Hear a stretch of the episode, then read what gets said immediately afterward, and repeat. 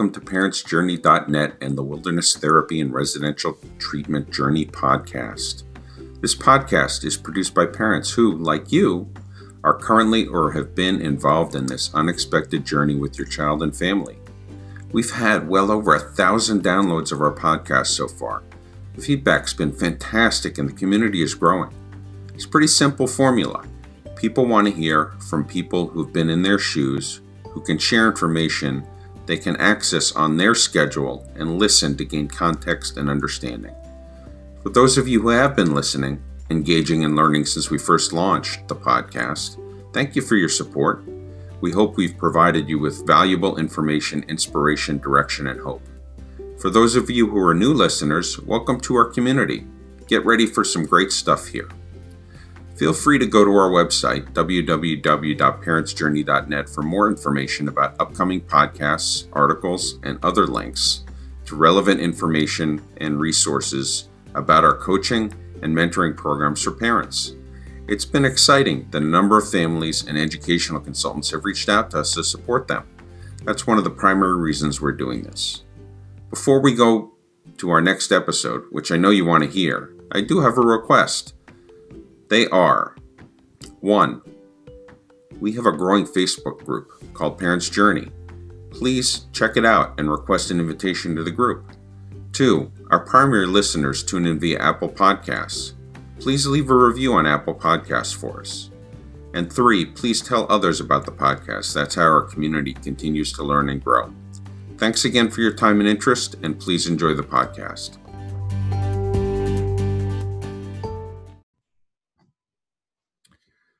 Hi, this is Andy, and I'd like to welcome you to episode eight of the Wilderness Therapy and Residential Treatment Journey podcast.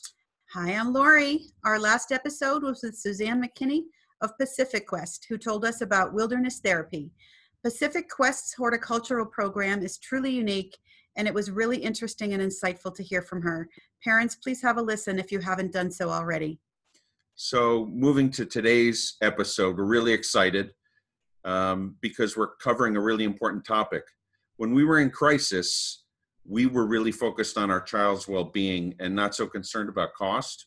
That was until we saw how much it potentially was going to cost us. That's right. With a cost of more than $10,000 per month, it's quite expensive. While you don't want to put your finances ahead of your children's well being, you still have to be able to afford it or find some other way to finance it. Many parents hope their insurance coverage will help bridge that gap. Unfortunately, many are often disappointed as the insurance companies find a way to deem therapy for the child's mental illness as medically unnecessary. Fortunately, we did get some of our costs covered, but it was well short of our overall cost. So today we are truly grateful to connect with Joe Feldman, who was successful to some extent working with one of the claims management providers. But Joe went beyond that and successfully sued his insurance company and won. Yes, he won. Joe's day job is as, is an uh, acquisition and growth consultant, but his passion is as a board member of Kennedy Forums, where he advocates for mental health care access. Welcome to the show, Joe. Hi, Andy Lori. It's a, it's a pleasure to be here, and, and thanks for the opportunity to, to spend some time talking with you and your and your listeners. Great to have you today, Joe.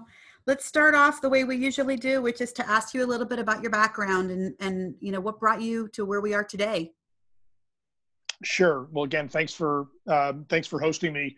So I um, I'm here today uh, through a series of um, uh, of life experiences that I could have never predicted uh, our daughter had quite a rough spell uh, during high school. Uh, it had been building for a long, long time.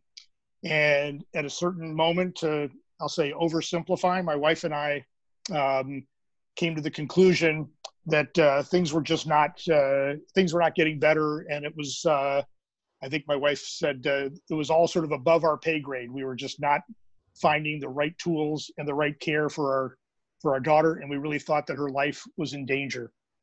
Um, so, working with her uh, with her psychiatrist, we connected with a an educational consultant, uh, which is uh, a term many of your listeners may know. It's the craziest euphemism for someone who helps you find wilderness therapy or residential treatment care.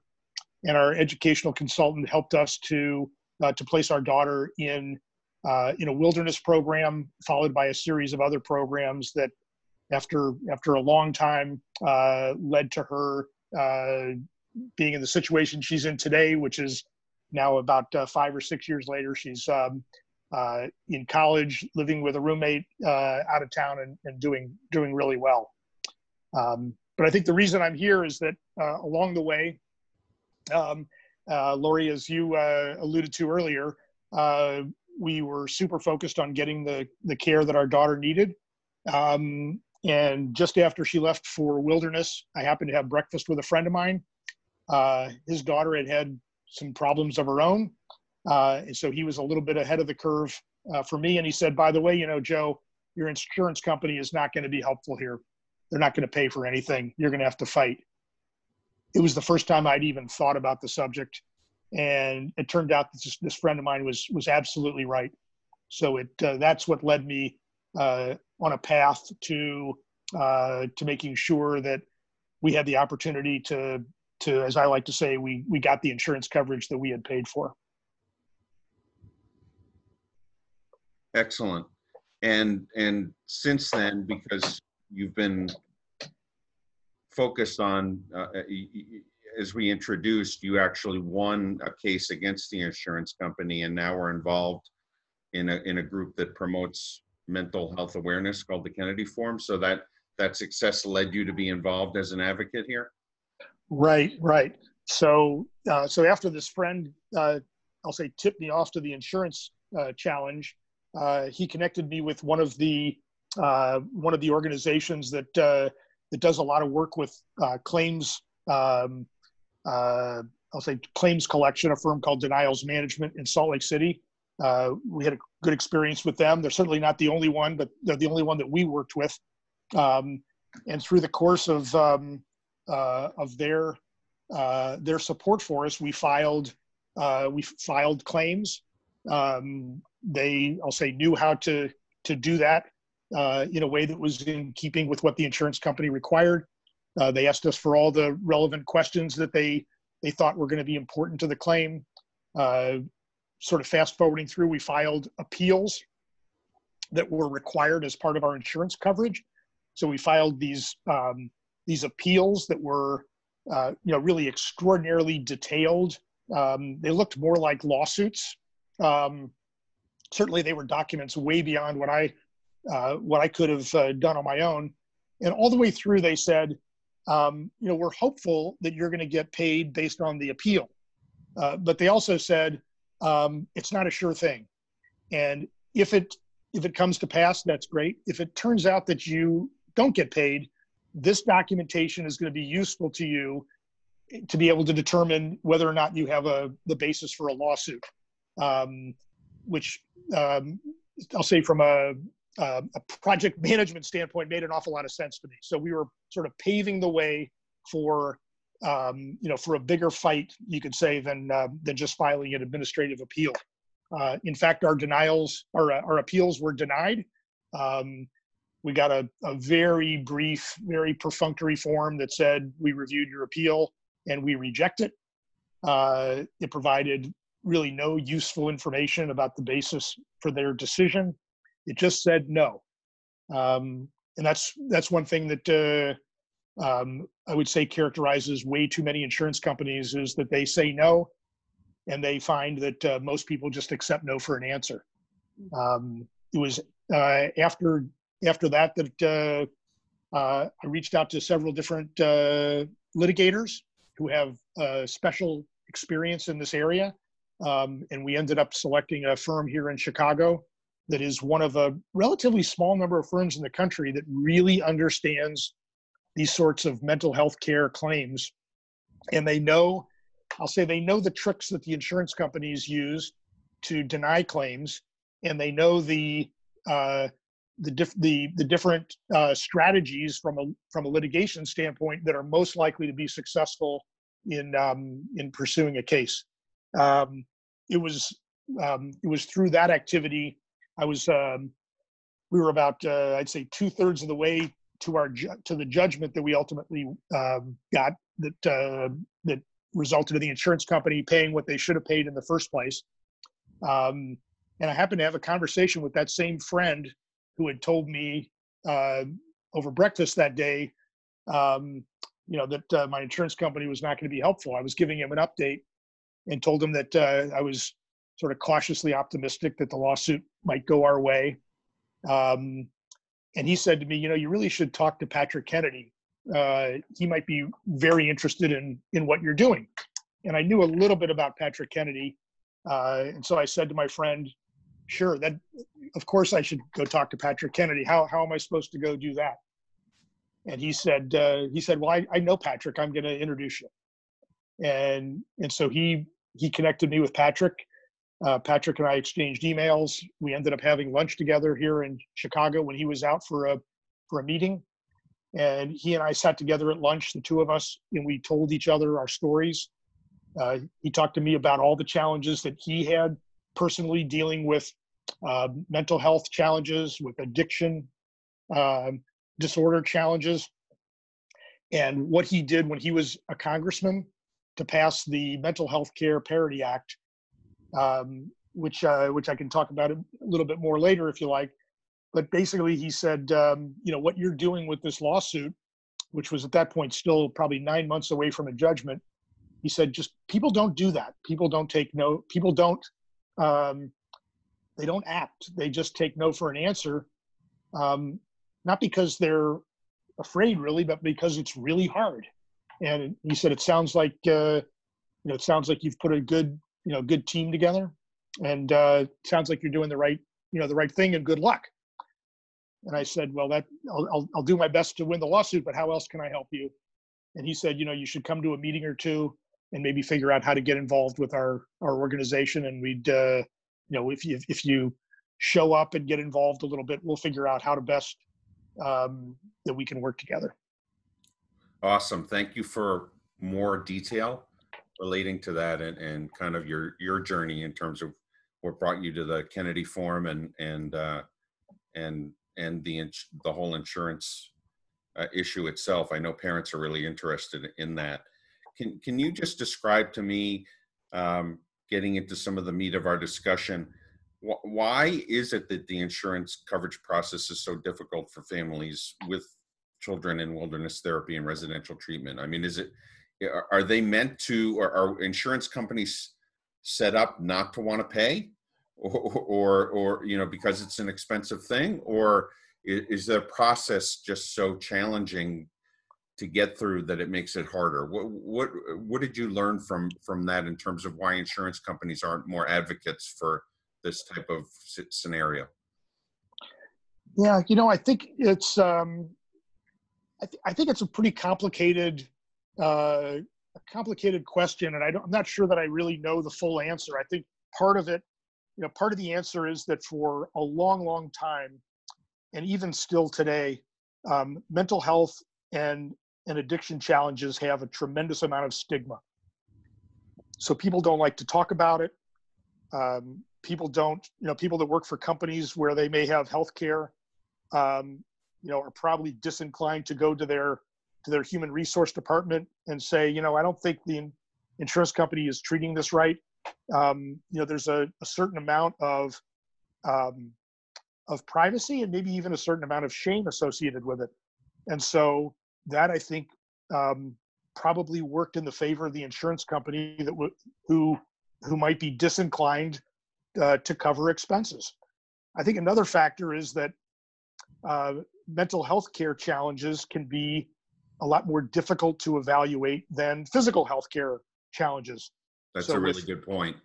So with cancer, with uh, with heart disease, uh, with a broken leg, um, it's relatively clear what the diagnosis is, what the treatment is, what the follow-up might be, and what um, you know what the I'll say the overall package of medication, time in the hospital, anesthesia, all those things, they're relatively easy to understand. And probably even by zip code, you can identify exactly what the cost should be. And the insurance company can specify, you know, what they pay. In the case of anxiety, depression, anxiety and depression, anxiety, depression, and um, and substance use, it becomes a lot trickier. And in the case of of um, I'll say teens that end up having psychiatrists recommend uh, wilderness therapy, um, you know these you know these teens you know might be best characterized at least not the way I think about it as sort of all of the above boys and girls. They have many of these you know many of these challenges. I mean when when our daughter left wilderness, we went out to the uh, to her last day uh, for this sort of goodbye ceremony, and we sat around a campfire out in the uh, out in the middle of nowhere, and we went around the circle, and everyone was prompted to say why they're there. So of course, my wife and I said that we were there because our daughter was finishing her time in wilderness, and then as we went around the circle, all the all the other girls who were there rattled off a list of five or six or more reasons why they were there. Um, you know, that's hard from a from an insurance company's perspective to say this is the diagnosis, this is the treatment, these are the costs associated with it. So it's created enough of a uh, I'll say uncertainty and challenge that insurance companies, um, and here maybe I'll be a little bit cynical, uh, can just say no. Right. Say, you know, it's not, you know, those those expenses are not covered. They weren't properly pre-authorized. They're not in the policy. Um, they um, uh, they're not medically necessary, uh, or they can just say, uh, you know, we're just we're not paying. And you know, I'm going to add a little something there, and that is that at least maybe more so with the females and the males, they have an incredible ability to hide their problems. You know, I found that most people on the outside saw our daughter as fine, doing great, and it was very easy for her to go to a psychologist appointment or a psychiatry appointment even and budget and everybody fell for it. And we didn't have anyone who knew about we didn't have any professionals who even knew about this ecosystem meaning, at all. meaning to get it covered. Yeah like it's yeah. you know you're not going to find a psychiatrist who's going to well, not you're not going to, but we didn't find a psychiatrist who had a real sense of, of what was going on with her to the point where it would have actually been in any medical notes that this was that we were in crisis or that she was in crisis. She had a great way of uh, ability to cover things up. And um, so yeah, and it's not as clear cut as a broken bone. You're you know you're right on the money there. So yeah. let's get into the meat of all this. Um, you wrote a um, uh, an amazing um, um, blog that is on the Kennedy Forum um, website, and we'll provide a link in the in the notes of this podcast. But it's called 10 Steps to Securing Insurance Coverage for Mental Health Care.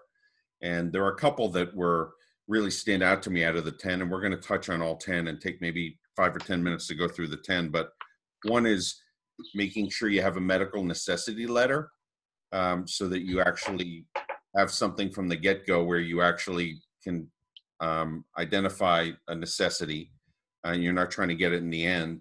The second thing is really good note keeping and record keeping. And the third thing is really knowing your rights. Those were three out of the 10 that I thought were like really, really important. And frankly, I don't think we did a great job of any of those.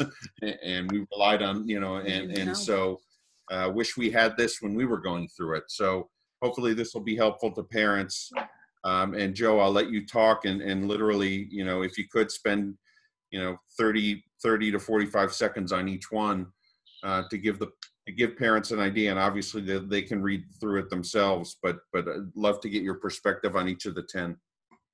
Sure. Well, let me um, let me try to hit the hit the high points here and maybe uh, maybe spend a, a, few extra seconds on the ones that you mentioned, which I think really are the most critical. Uh, so the, the first step I say is get a copy of your complete insurance policy. Uh, in our case, it took me over a year to get that policy. I would get the summaries, but the summaries don't have the information that you need. You need the entire policy. It can be 50 or 100 pages. You should get the whole thing so that you can look in it and see what is included there for mental health care. Um, the second one, which you alluded to, is is to get a medical necessity letter. So this is um, this is really crucial um, in my experience. Uh, and, and in our case, it made all the difference in the world in our lawsuit. So, um, you know, I mentioned before that Patrick Kennedy's uh, legislative achievement when he was in Congress was this Mental Health Care Parity Act. Um, you know, at a high level, that act says insurers must treat mental health the same way they treat physical health. Um, by the way, insurance companies haven't exactly gotten the memo on that. They don't treat mental health and physical health the same way. And one of the ways in which they really um, uh, get around the Parity Act, in my opinion, is by saying, well, that care is not medically necessary. So we look at physical health and mental health, we evaluate for medical necessity, and yours isn't. Um, the point here is that if your uh, if your son or daughter has uh, has reached a, reached a crisis where wilderness is necessary, that physician is in the best position to know what the diagnosis is, what the assessment is, um, and what treatment is required. And really, that's the essence of a medical necessity letter. It's for the physician in a very crisp way. So um, I'd say a page would be all that's necessary. That doctor would write a letter. Uh, it can be to the parents, uh, sort of uh, to whom it may concern, that says, "I'm Doctor, I'm Doctor Feldman. This is my experience. I've seen this patient for X period of time. This is my assessment of their condition, and this is my determination of the care that is medically necessary. Signed, Dr. So and so. That's it. That's a tool that can be used with insurance claims. It can be filed with um, with a with a claim. It can be kept in your pocket for when a claim might be denied. It can be used in the case of uh, of litigation.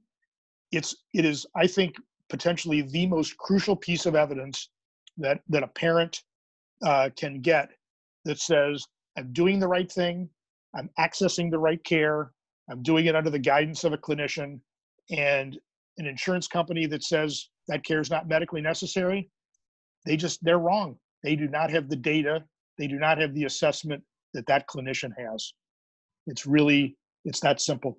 Does that have to be before the child leaves for treatment, or can it be when they've just left for treatment already?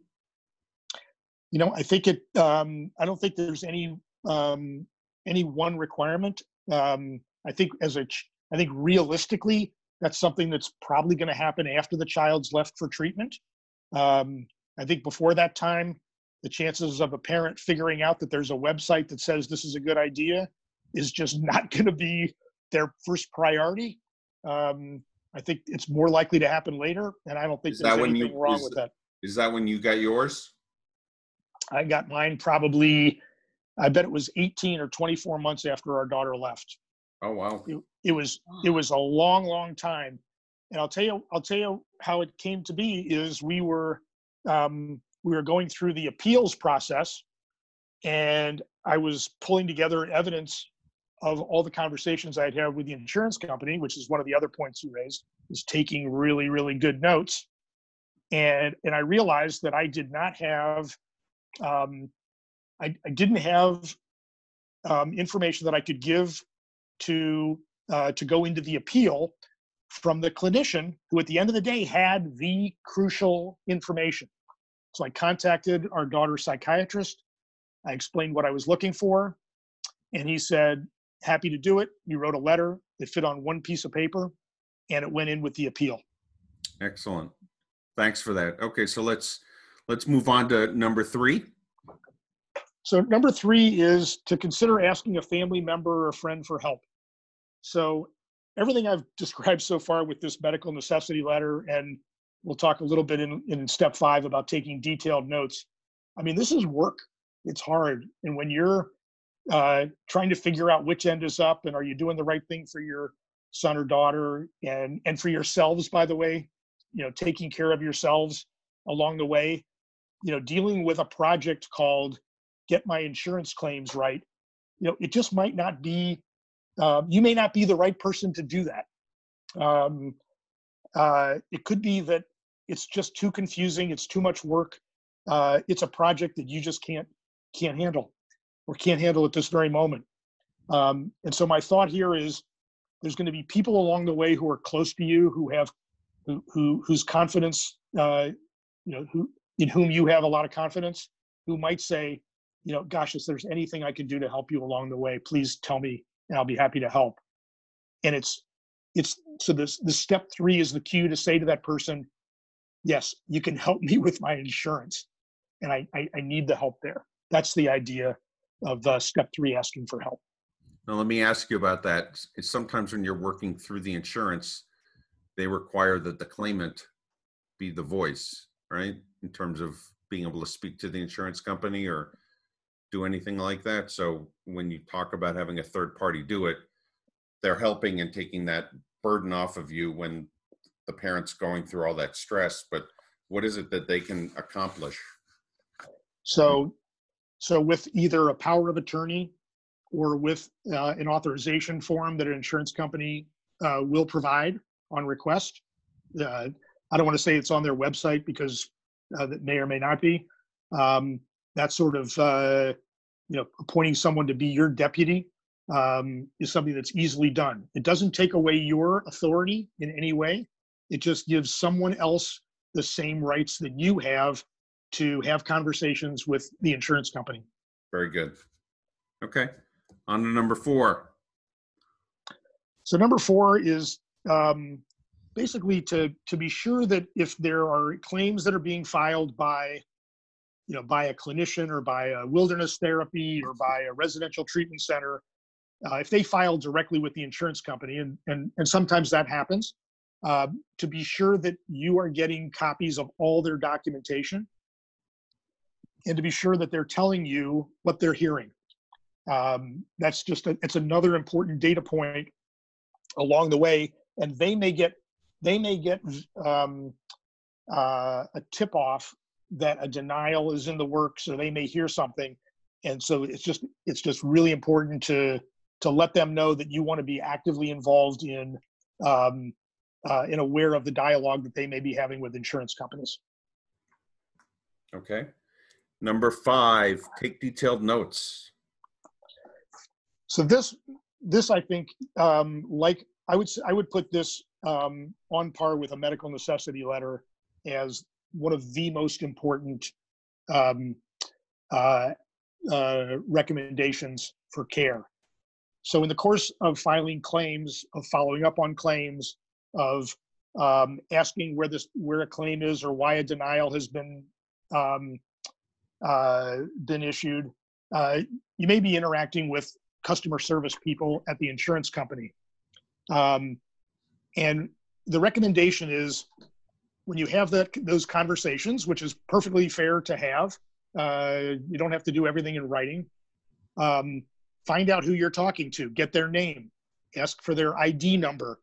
Um, uh, the ID number and the name and the date and time of the call will be valuable evidence that the conversation actually happened write down everything they say uh, ask them lots of questions um, i'll say admit nothing.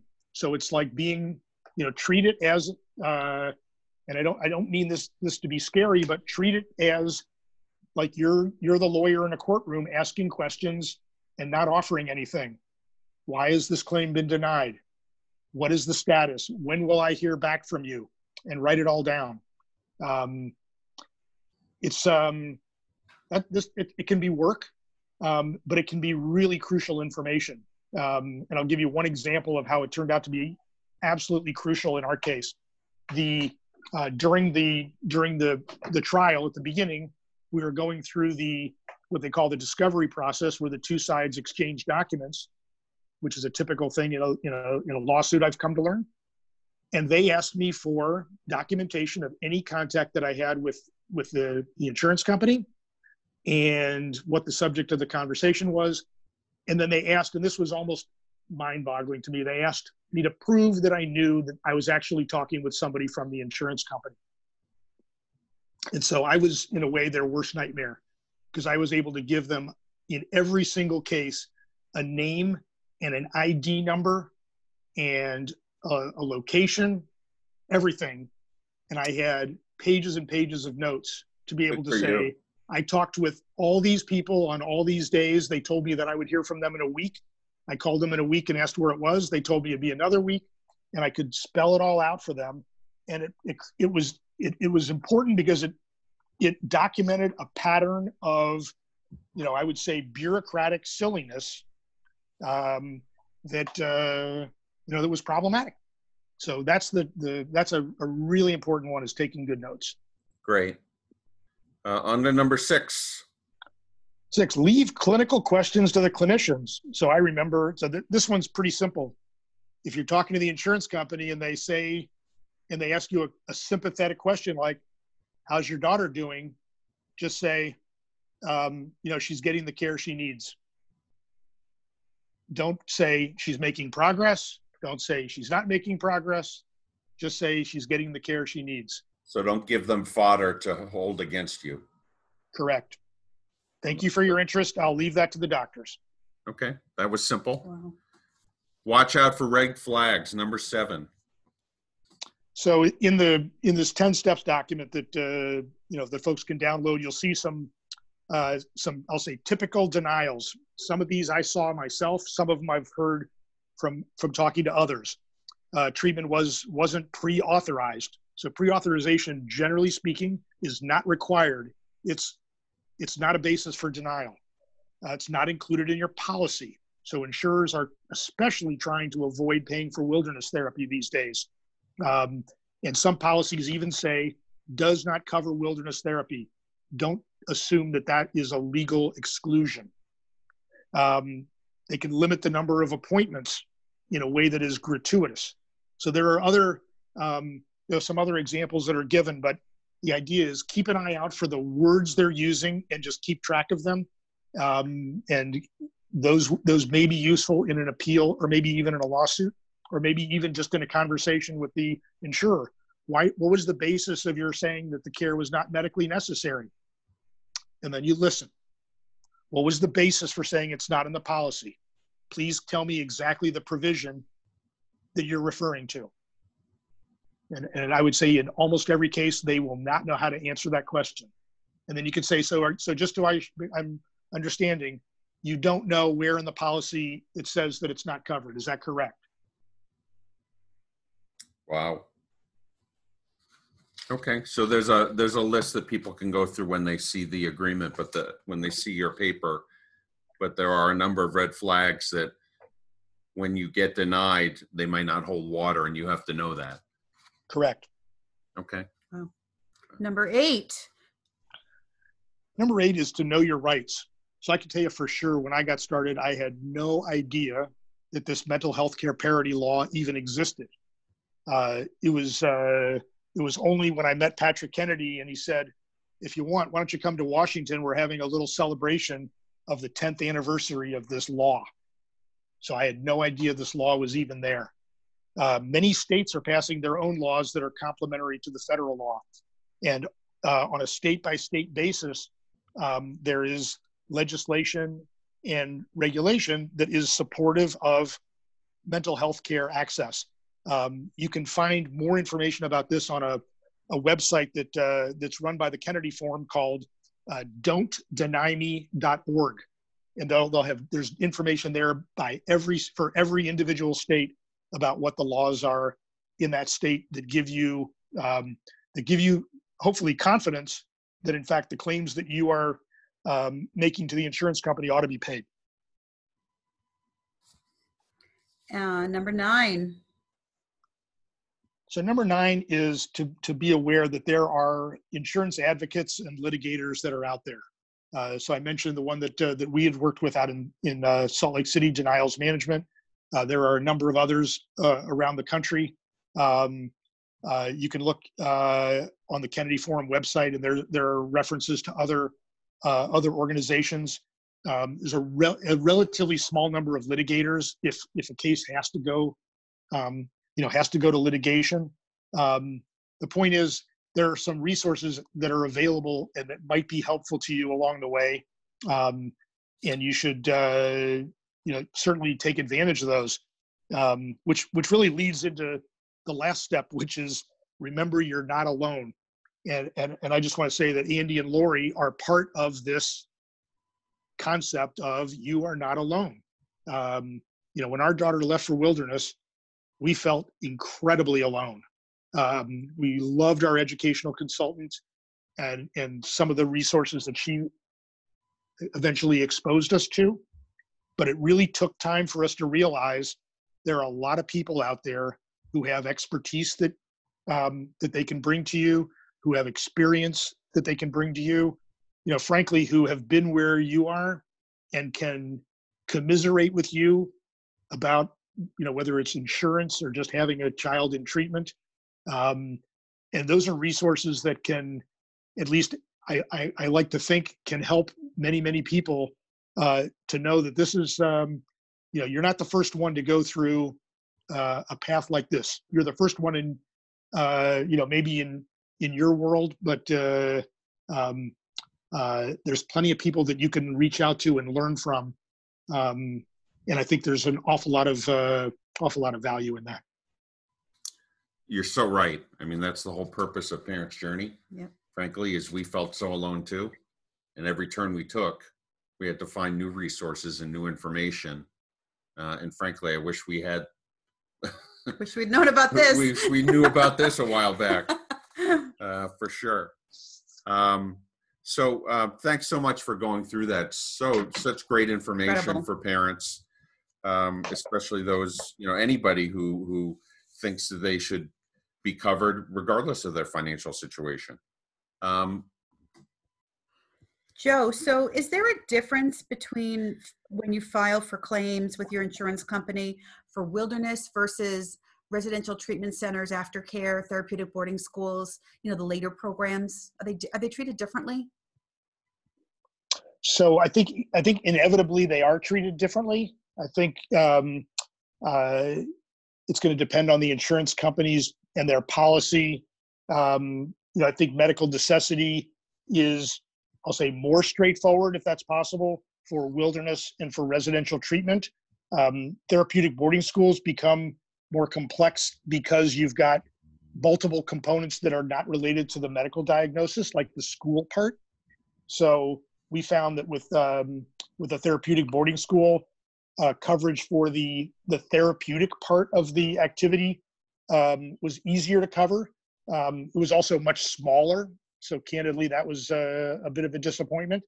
Um, but the I think this, the principles apply of medical necessity is something that that a physician uh, or or some other clinician uh, ought to opine on, um, and um, I think it's fair to say that that it's in the parents' interest also that the level of care is it's what's required and not above and beyond.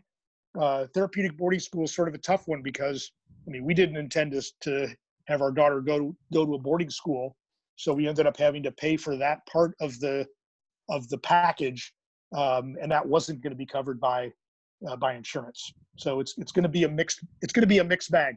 Mm, okay. because you've got the therapy part and the housing part and the other parts, right? Yeah. Correct. Okay. Correct. Can you tell us a little bit about the Kennedy Forum a little bit more and your in- involvement with the Kennedy Forum, please, Joe? Sure, sure. So Kennedy Forum was started by Patrick Kennedy after he left Congress, and the the, the goal of Kennedy Forum is to to be an advocate for mental health care access, destigmatization, and insurance coverage. Um, the uh, you know the idea is that working with other mental health care organizations, other addiction uh, related organizations, uh, both on a national basis and on a state and, and local basis, that we can make a difference in helping people get access to the health care, to the mental health care that they need. So this involves uh, conversations in, at least in my in my experience, conversations with legislators and staffers in Washington, um, in Chicago, and in Springfield. I've had a chance to to meet with uh, with my my family's representatives in Congress and in the State House. Um, you know, having a chance to to write write the blog post that we talked about during uh, the earlier part of the of, of the conversation is another you know another part of the I'll say advocacy that I'm able to participate in. Um, and I think you know one of the I think really remarkable um, uh, things that the Kennedy Forum has done over the last several months with the the COVID uh, virus. They have been um, really front and center in um, in assuring that um, uh, telehealth access to mental health care is covered the same as in-office face-to-face uh, health care. Wow, Because yeah, at the end of- Because at the end of the day, the care that you're getting is the care that some physician or some other clinician has made a determination is necessary for you. And if that care is provided and is satisfactory on a telehealth basis, then that should be covered by the insurance company. So they've Wow. been very they've been very active uh, uh, with that. I had uh, um, you know a chance to see that up close and personal uh, the day that uh, the governor of Illinois issued a proclamation saying that mental health care delivered by telehealth is covered, and Kennedy Forum's uh, advocates were were right in the middle of that conversation and getting that uh, getting that work done. Great. Well, thank you for doing that, and and we'll have the links to the Kennedy Forum as well as uh, other information again in the notes of the podcast. And there's certainly a lot uh, a, a lot of information you can peruse uh, to be able to find your rights, find uh, uh, someone who can help you uh, in this space, and just different articles and other things. Is uh, and it's great, Joe, that you're involved in that on the on the front front lines. How can um, our listeners reach you, Joe? So, uh, so the best way to to reach me, and and I, I certainly welcome contact, is um, at uh, at my email address joe dot insurance dot parity p a r i t y at gmail dot com. Great, great. Well, Joe, thank you so much. I I mean, the inf- amount of information that you shared today is going to be so helpful to our to our parents. And Lord knows, I wish we had had all this information at the time we were going through it. But we are very, very grateful that you shared your knowledge and expertise with us today. The next episode, we'll be speaking with Rob Gent, who's the Chief Clinical Officer of Embark. Uh, he has really great detailed information about uh, all they have to offer across 18 different facilities that they run and the unique therapies that they provide. You won't want to miss this. Until then, please take care of your children and continue to empower yourself with information at Parents Journey.